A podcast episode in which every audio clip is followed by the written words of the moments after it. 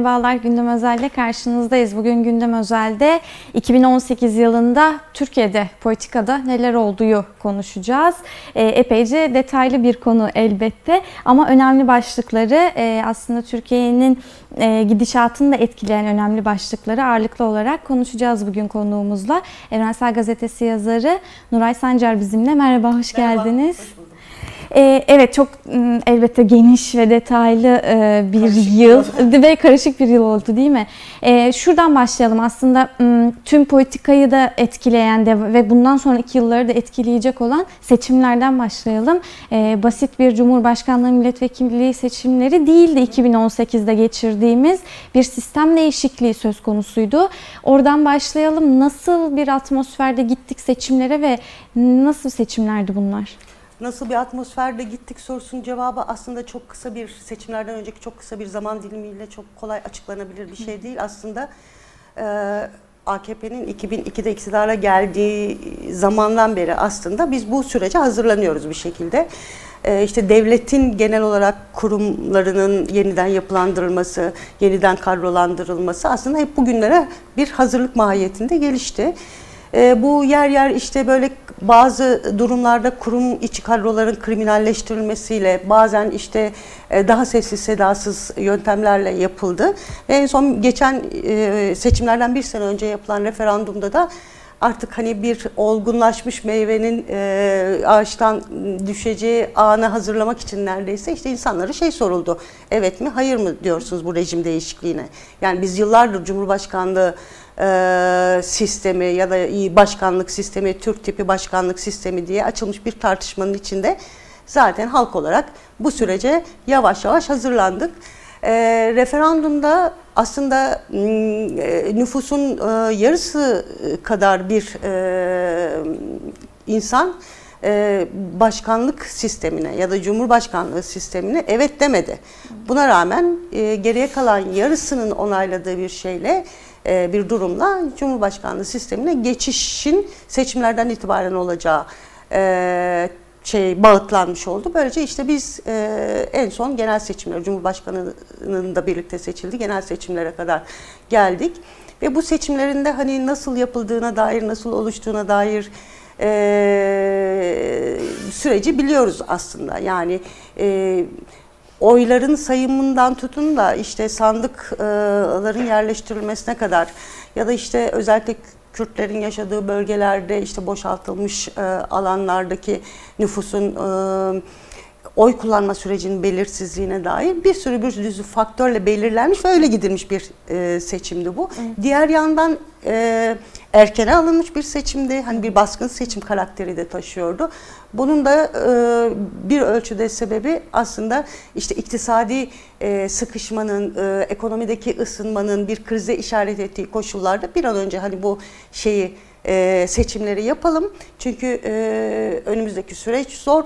E, hem bir rejim şekli şemali olsun ee, ve ondan sonra hem iç ve dış politikadaki düzenlemelerin kararları rahatlıkla alınabilsin. Evet. Aynı zamanda yanıyla, o hal devam tabii, ediyordu hala. Tabii, o hal devam ediyordu. Bir yanıyla da zaten hani e, bu e, seçim sürecinden e, sonrası e, Türkiye'deki işte devletle halk arasındaki ilişkilerin, e, sınıf ilişkilerinin e, belirli bir e, reel düzlemde tutulabilmesi için bu seçimin erkenden yapılmasını gerektiriyordu. Yani e, baskın seçim kararını alanlar hmm. açısından. E, bu bakımdan da işte o hal zamanı aslında e, işte seçimlere kadar süren ve seçimlerden sonra kaldırıldığı ilan edilen o hal e, rejimiyle aslında biz e, Cumhurbaşkanlığı yetkilerinin fiilen aslında hani Cumhurbaşkanlığı sisteminde Cumhurbaşkanına tanınacak yetkilerin fiilen kullanıldığı bir tabloya tanık olduk aslında. E, bu bunlardan en önemlisi işte KHK'lerin kullanılması. KHK'lerle işte özellikle darbe sonrasındaki süreçte bir e, kurumlarda, devlet kurumlarında, e, kamu kurumlarında belirli bir kadrolaşmanın sağlanabilmesi için onların boşaltılmasının hani yine kriminalleştirilerek insanların mümkün kılındığı bir e, ortam yaşandı. Hı hı. Dolayısıyla e, muhalefet edebilecek kaynaklar, gazeteler, televizyonlar, e, bu arada işte birçok bir gazeteci, e, üniversitedeki e, demokratik birikimin e, uzaklaştırılması gibi bir süreç yaşandı. Aslında O hal e, e, bu Cumhurbaşkanlığı sistemi ya da bugün tek adam rejimi dediğimiz e, sürece gelinceye kadar bir yol temizleyici, kar küreyici işlev gördü. Ondan sonrası zaten e, bir e, hani yapılandırılmış bir seçimle sonucun ilan edilmesi oldu. Peki bu seçimlerde bir Cumhurbaşkanı adayının, HDP'nin Cumhurbaşkanı adayının Selahattin Demirtaş'ın tutuklu olmasını nereye koyacağız? E, bu tabii e, aynı şey aslında. Yani e, Türkiye işte çözüm sü- sürecinin e, işte tek taraflı sona erdirilmesinden sonra aslında işte masa devrildi ve ondan sonraki süreçte de işte Kürt siyasetçileri e, ve bu arada tabii mesela kayyumlar diye bir realitemiz var bizim. Bu kayyum atanmaları, seçilmiş e, belediye başkanlarının görevden alınması, yerlerine kayyumların atanması.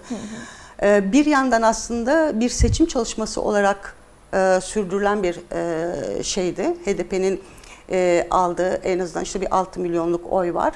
E, Kürt oylarına talip bir iktidar var. E, dolayısıyla HDP'nin güçsüz ve zayıflatılmış bir HDP ile seçime girilmesi ve dolayısıyla oradan akabilecek, AKP'ye akabilecek bir oy miktarına hani bel bağlayan bir iktidar var. Öbür taraftan da bu seçim yani yaşadığımız son seçimin en önemli özelliği de o zamana gelene kadar yapılanla birlikte aslında e, şimdiye kadar hep böyle seçimi e, çok kutsayan, çok önemli bir demokratik gösterge olarak e, kullanan, işte seçilmiş iktidarın her türlü yetkiye haiz olduğunu iddia eden bir iktidarın seçim e, realitesinin altını boşaltması.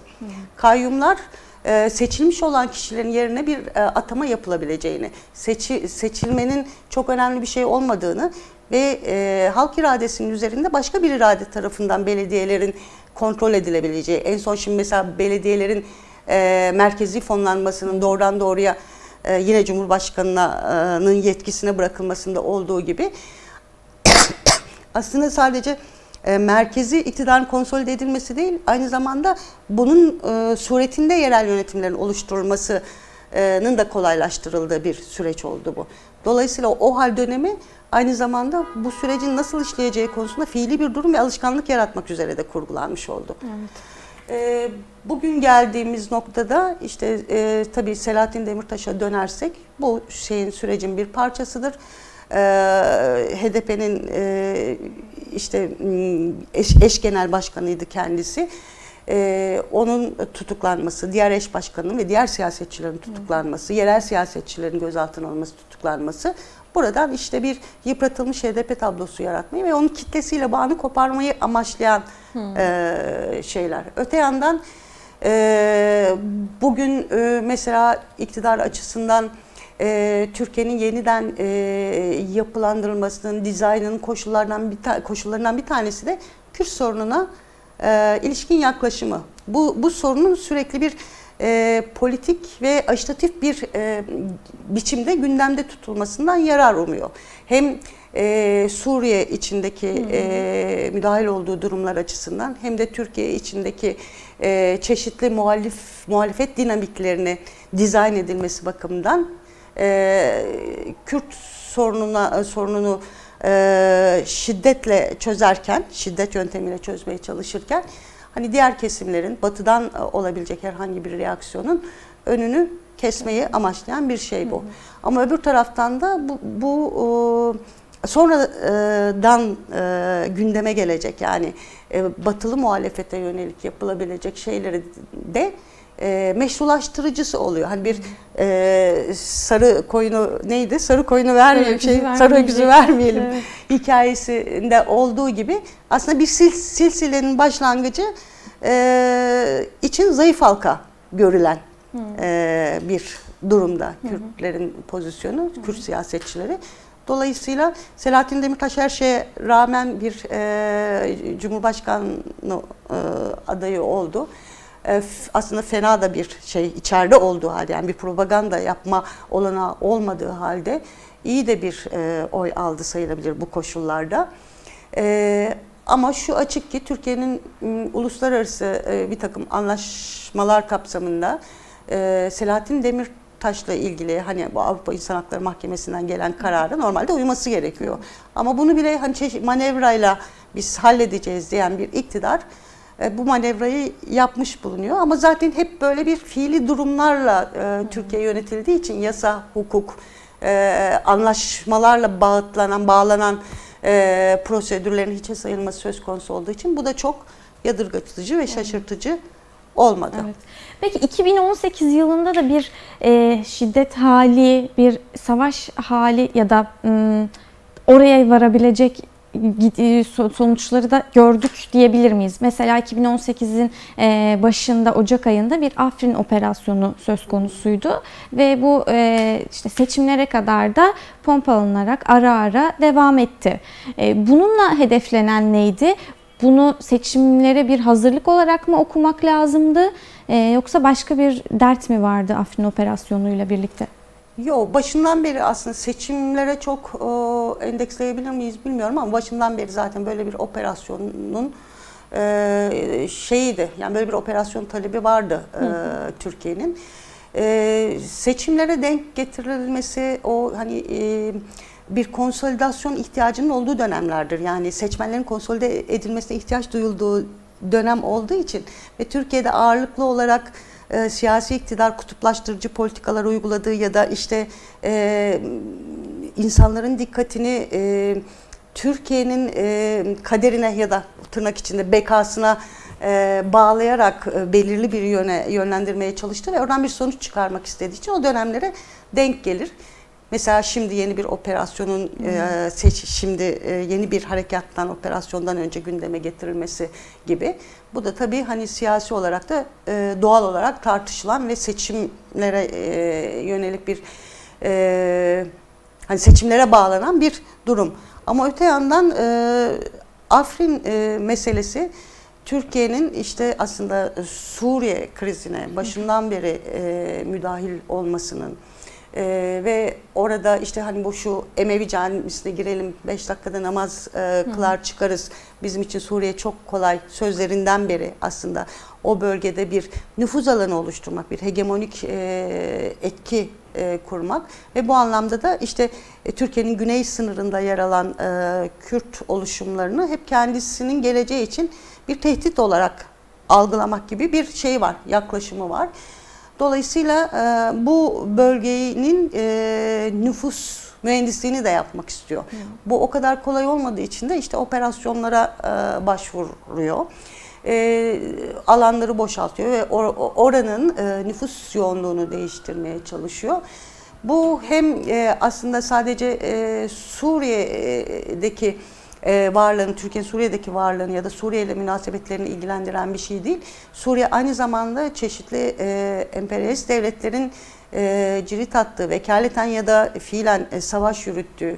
Dolayısıyla e, aslında e, gelecek dönemin pek çok bakımdan e, dünyanın nasıl paylaşılacağına ilişkin e, güç dengelerinin karşılıklı birbirini tarttığı bir saha.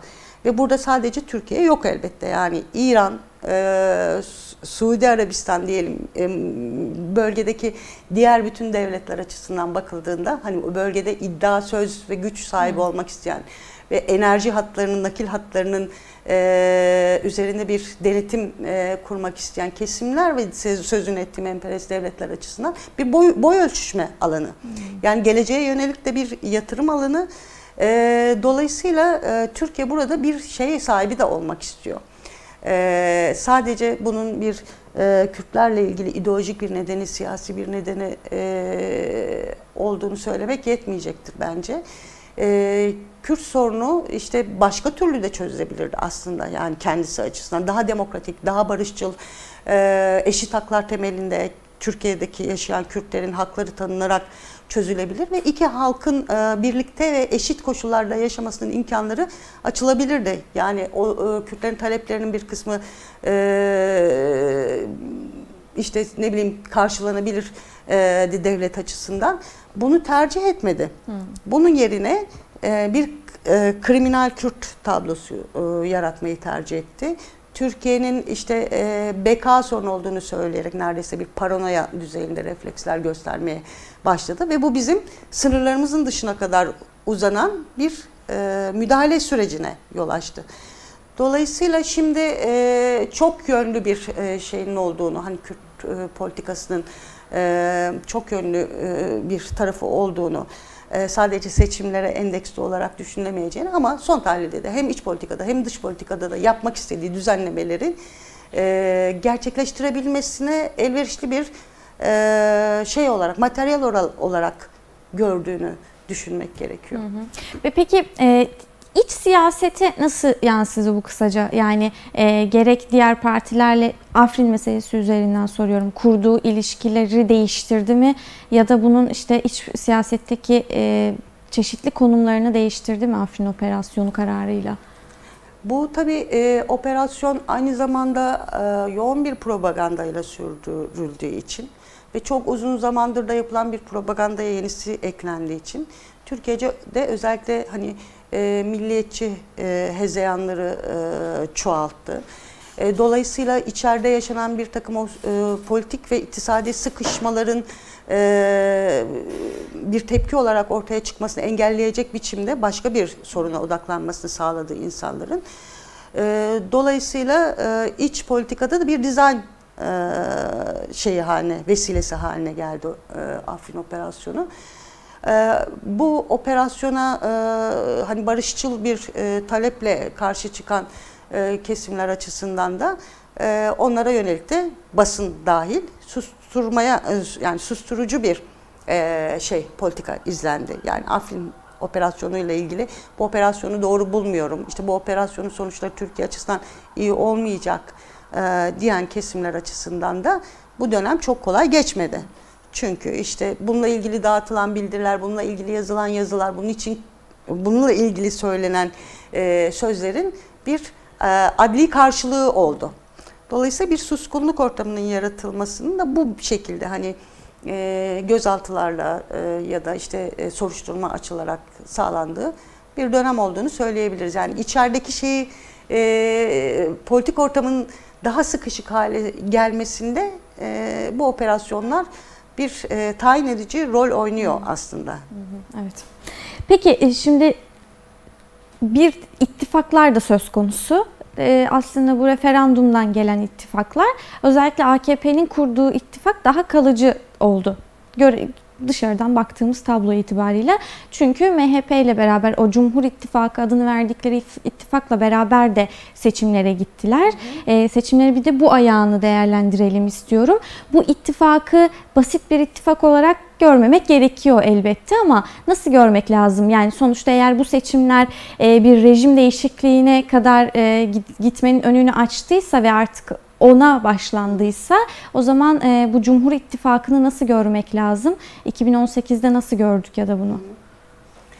Ben tabii bunu böyle e, AKP'nin ya da e, MHP'nin e, işte birbirine yakın benzer ideolojik e, ve politik e, kaygıları olan iki partinin e, fikri bir birlikteliği olarak düşünmüyorum. Hı. Çünkü sonuçta her e, siyasi düşüncenin denk düştüğü bir nesnel ilişkiler ağı vardır.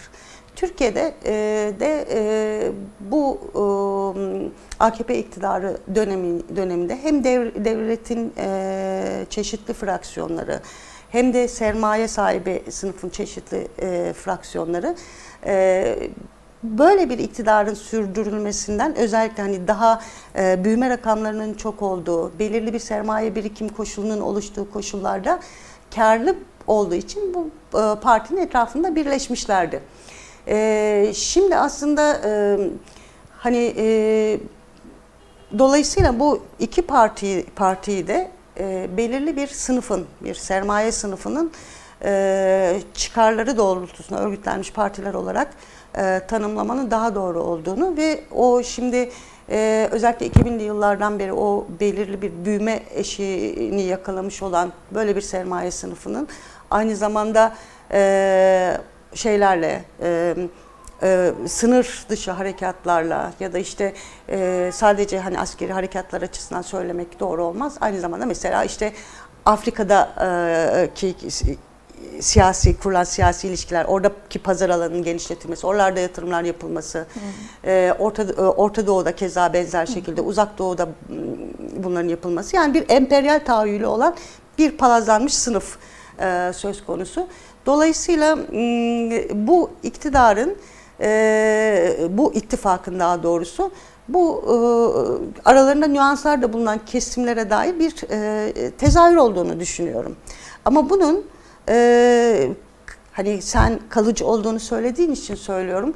E, kalıcı olması da belirli koşullara bağlı aslında. Şimdi en son bu yerel seçimlere gelmeden çok kısa bir süre önce bu koalisyonda koalisyon e, diyebiliriz çünkü e, ka, e, fiili bir koalisyon diyebiliriz. E, bu koalisyonda bir hani aday gösterme göstermeme meselesinde hangi ilde kimin ne adayı göstereceği konusunda e, çelişkiler de oldu. Bu ittifak bozuldu tekrar e, kuruldu.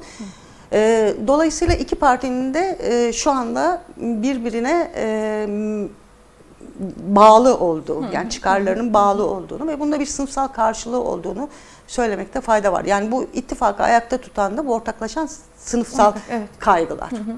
Referandumdan e, Cumhurbaşkanlığı seçimlerine kadar kalıcı e, olmasından e, bahsetmiştim. O yanlış anlaşılmasın. E, peki şimdi bir dönüşüm bir siyasal dönüşüm yaşanıyor değil mi Türkiye'de? Yani bunu sö- böyle söyleyebiliriz. Peki bu siyasal dönüşüm henüz tamamlanma aşamasında mı yoksa artık tamamlanmaya yaklaştı mı? Ee, bi- bi- biraz e, şöyle de belki değerlendirmek istersiniz. Aslında sadece Türkiye'de bir dönüşüm söz konusu değil herhalde. Ee, bütün Avrupa'da belki bütün dünyada diyebileceğimiz bir e, dönüşüm de e, var. E, Böyle hepsini bir arada düşününce Türkiye ayağında neler oluyor sizce? Ee, evet yani Türkiye'yi kendi işte çevresinden bağımsız olarak ya da dünya çapında bir e, manzaradan bağımsız olarak izole ederek tartıştığımızda e, çok hani e, bir sapma olarak ya da çok özgün bir şeymiş gibi tartışmak durumunda kalıyoruz. Ama genel olarak dünyada da bir otoriterleşme var. Genel olarak bir nüfusun kutuplaştırılması suretiyle yönetilme alışkanlığının hakim olduğu bir e, dünya var. Son zamanlarda işte örneğin Trump'ın %50 civarında oyla seçilmesi, Brezilya'da Bolsonaro'nun %56 oyla seçilmesi, e, Avusturya'da e, Faşist Parti'nin %50'ye yakın bir oy alması, e, keza işte e, bunlar çoğaltılabilir. Resmen işte Polonya ve Macaristan'da faşist partilerin kurulması. Dünyanın genel haline baktığınızda bir otoriterleşme şeyi var. Şimdi bu sarı yeleklerin isyanının başladığı Fransa'da da e, e, Le Pen'in partisi e, Cumhurbaşkanlığına yarışacak kadar çok oy desteği almıştı ve hemen onun karşısında bir e, Macron e, profili çıkarılarak e, ötelenmiş oldu. Fransa'nın kendi özgün geleneksel e, siyasetinin de e, şimdilik hani bir faşist yönetim açısından e, bertaraf, ona bertaraf edilmesi gereken bir muamele çekmesi e, normaldir ama dünyadaki gidişat çok iyi değil. Hatta işte Macron'un iktidara gelir gelmez bu vergi düzenlemesi KHK'lerle e, yapması, e, genel olarak işte bu sarı yelek eylemlerinde şikayet edildiği üzerine e, kamu kurum ve kuruluşlarının satılması, özelleştirmelerin artması, hani 42 maddelik talepler içinde bunların da durdurulmasına yönelik e, maddeler vardı talep olarak. E, dolayısıyla aslında Türkiye'deki e, süreç diğerlerine göre biraz daha erken e, başlamış. E, kitle kontrolü açısından, nüfus kontrolü açısından o kutuplaştırma siyasetinin iç ve dış politikadaki dizaynın, devlet kurumlarındaki e, yeniden yapılandırmanın sonuçlarının bir şekilde alındığı ve şimdi de diğer ülkelerin de benzer bir sürece girdiği koşullarda e, yaşıyoruz. Sonuçta işte aslında kapitalist bir dünya e, içindeyiz ve e, ülkeler sonuçta birbirlerine şu veya bu şekilde benzeşir ama bu benzeşme süreçleri her e, ülke açısından bakıldığında işte eşitsiz bir gelişim olduğu için, eşitsiz ve sıçramalı bir gelişim olduğu için kimileri daha hızlı sıçrar, kimileri daha hızlı çöker. Dolayısıyla e, böyle bir benzerleşme sürecinin bir parçası olarak görmek gerekir Türkiye'yi. Dolayısıyla bir deneyim birikmiştir dünya siyaseti açısından Türkiye üzerinden. Yani otoriterleşmenin e, nasıl uygulanacağı açısından. Hani şey der ya e, Cumhurbaşkanı zaman zaman işte Avrupa bizi kıskanıyor. E, sadece şey e, dediği gibi karşı. yani işte 3. havaalanı yapıldığı için ya da işte e, filanca bina kurulduğu için değil de bir rejim değişikliği e, sürecini bir iktidarın maruz kalacağı e, herhangi bir e, badire işte en fazla şeydir. e, nedir? 15 Temmuz'da girişilmiştir ama başarılı olamamıştır bir darbeyle karşılaşma süreci açısından söylüyorum. E, bu bir şey olmuştur aslında. Trump'ın da ifade ettiği, Türkiye'ye örnek göstererek ifade ettiği bir tecrübe e, olmuştur. Dolayısıyla kıskanıyorlarsa oradan kıskanıyorlardır muhakkak.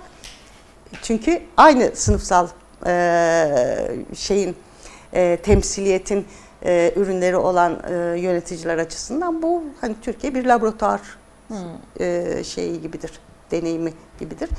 Dolayısıyla bugünkü e, dünyada önümüzdeki e, sürece e, aktarılacak şeyi hani bir bakiyeyi e, biraz bu sene yaşananlardan çıkarırsak eğer e, bu otoriterleşme tablosunun tablosunun e, derinleşme ihtimali olduğunu söyleyebiliriz. Ama tabii her şey e, tek başına iktidarların isteğiyle olacak bir şey değil. Örneğin dün e, önceki gün Macaristan'da Orban, Orban'a karşı e, milyonlarca insan sokağa çıktı. Evet. Neden? Çünkü e, bu yıl e, bir yıl içindeki zorunlu e, ser- e, mesai saatini 250'den 400'e çıkardı.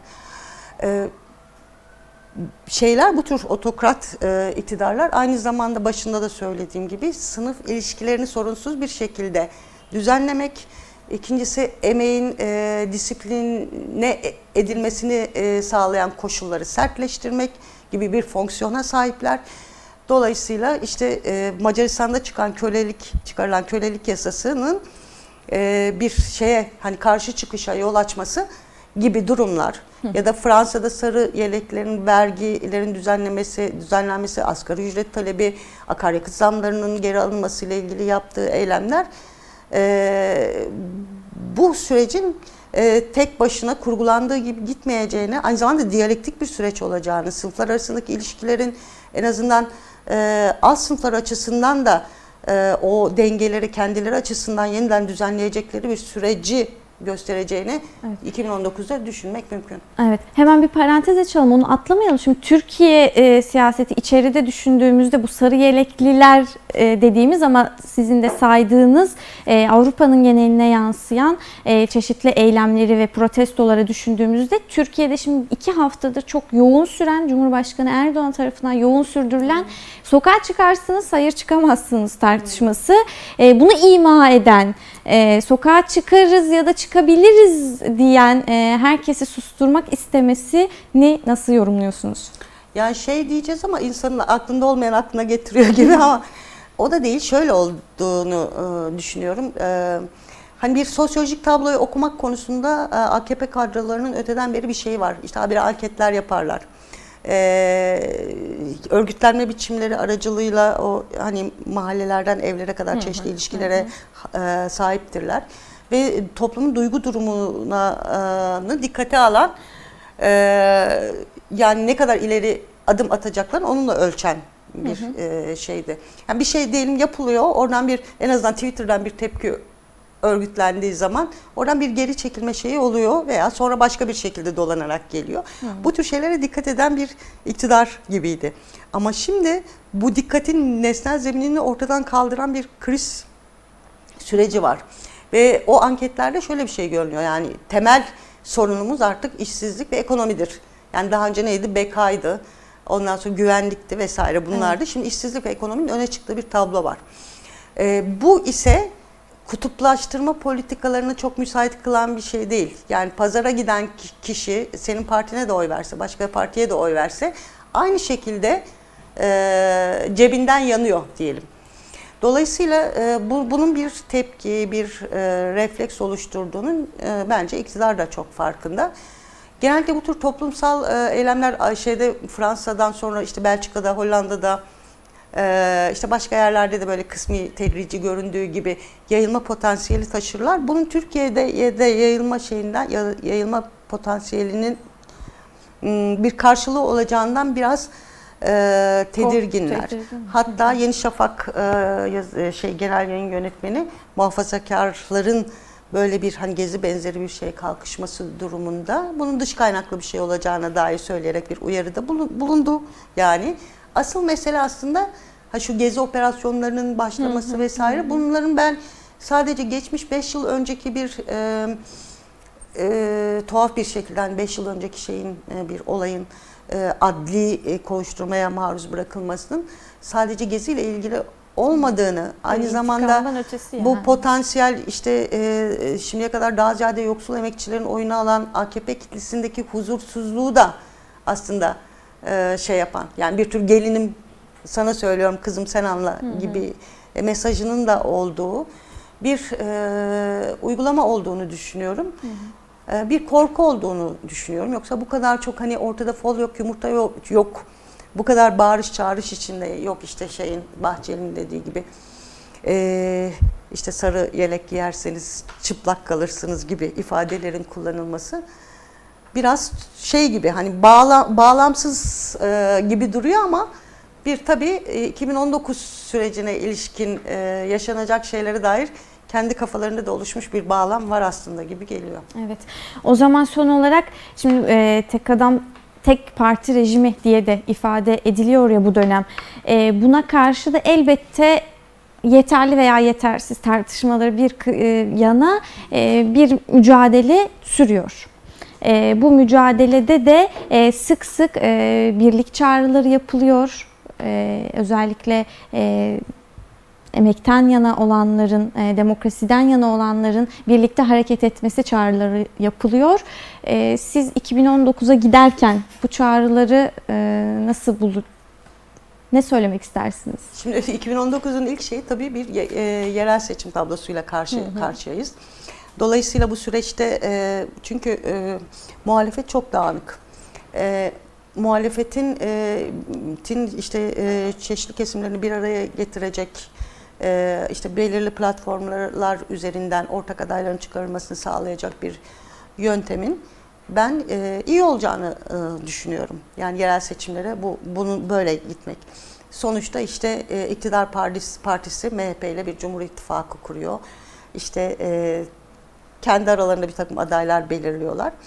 E, ve bu seçimlerde e, şeylerin adayların e, vizyonunun ya da işte karizmasının e, tartışıldığı, isminin tartışıldığı, tanınırlığının tartışıldığı iki partiden örneğin CHP veya İyi Parti gibi iki partinin seçmenin kesip kesmediğine bakıldığı e, tersi Cumhur İttifakı için de geçerli. Ama nasıl bir yerel yönetim anlayışı e, ile biz bu seçime gider, giderizin tartışmasının yapılmadığı e, işte Millet İttifakı'nın eski partileri arasında "S- kardeşim senin diğerinden farkın ne olacak sorusuna bir cevap alamadığınız sadece adayları tartıştığınız bir süreç bu.